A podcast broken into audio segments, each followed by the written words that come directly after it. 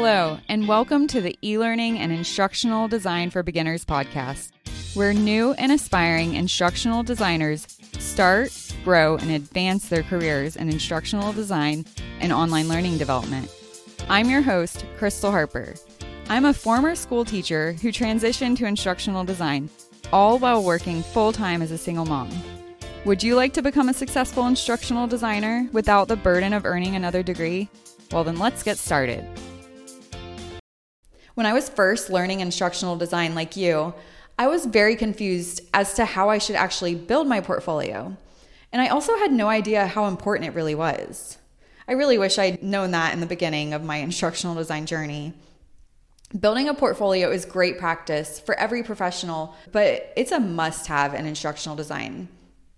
A good portfolio can set you apart from the rest of the candidates.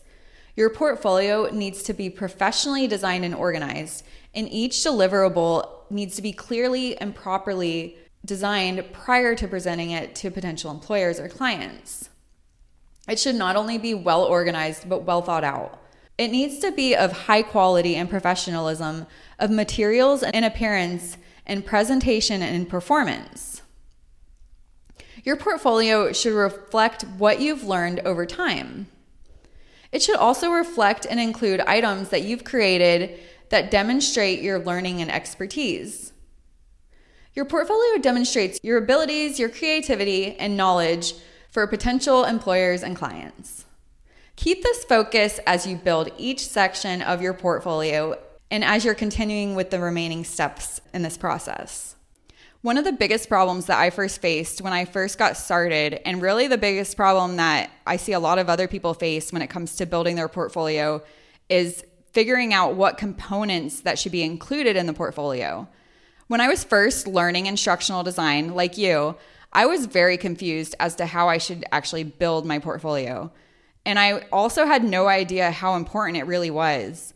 I really wish I would have known that in the beginning. If so, I would have started working on my portfolio from the very beginning. However, it wasn't until my last semester in school that I actually learned this. But thankfully, the university that I attended provided a course that walked me through building my portfolio. Except I really wish I had taken it a little earlier than at the very end. What I learned in the course about building my portfolio was so helpful. So that's what I'm going to talk with you about right now. Instructional design is a field rooted in learning theories and instructional models. While institutions and companies often share and practice common theories and models, each has its own mission and expectations that drives its practices and ultimately its choices in staff. When a hiring committee is considering you as a potential candidate, they will want to know if your beliefs, theories, and practices will support and or enhance their company's environment. By providing potential employers with your portfolio, you offer them a glimpse of who you are, what you've accomplished, and what you believe in as an instructional designer. Building a portfolio is great practice for every professional to have, no matter what industry you're in, but it's a must have for instructional designers. A good portfolio can set you apart from the rest of the candidates. Your portfolio should be professionally designed and organized. Each deliverable in your portfolio should be clearly and properly designed prior to presenting it to your potential employers. It should not only be well organized, but well thought out. All of those small steps will add up to huge success. Go ask questions, be engaged in the forums so that you can get ideas and opinions from other people who are going through similar issues.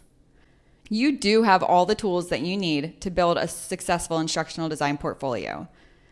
You've got to commit to your success and follow a plan.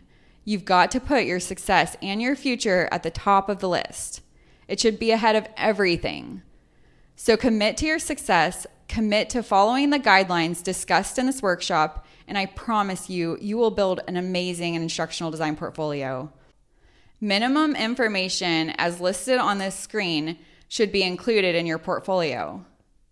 Your portfolio should be of high quality and professionalism of materials and appearance and presentation and performance.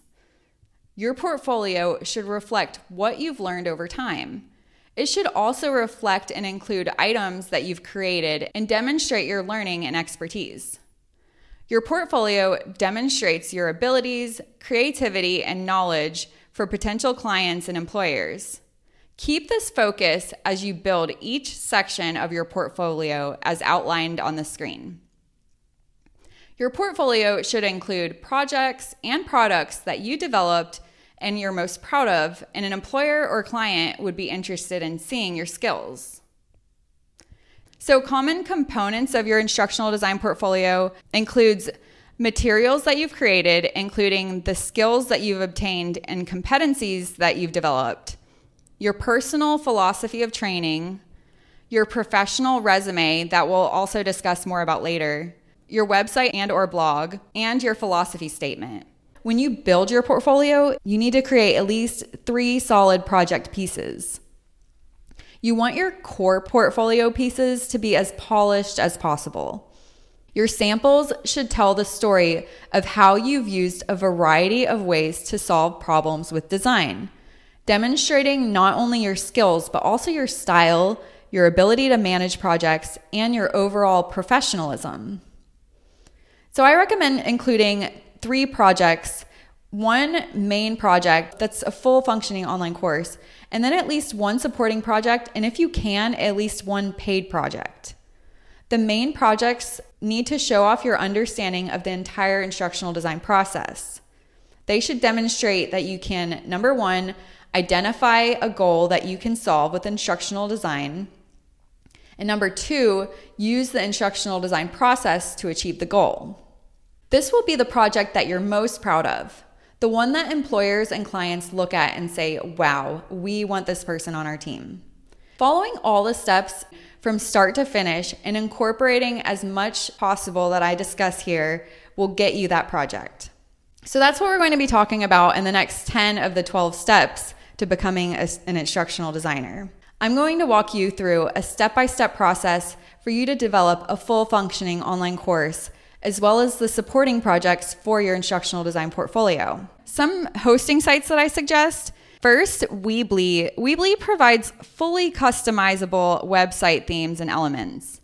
And then there's Google Sites. I liked Google Sites at first. It's really easy to set up efficiently, but it doesn't have as much wiggle room to mess around with. Over I feel like Google Sites hasn't really developed lately, but we'll see. Maybe in the next coming years it'll get better. So if you really want to wow your potential employers or client, I suggest Wix. It might cost you a little more money, but I think it's totally worth it. Wix allows for much more customization and provides templates that's specifically for portfolios.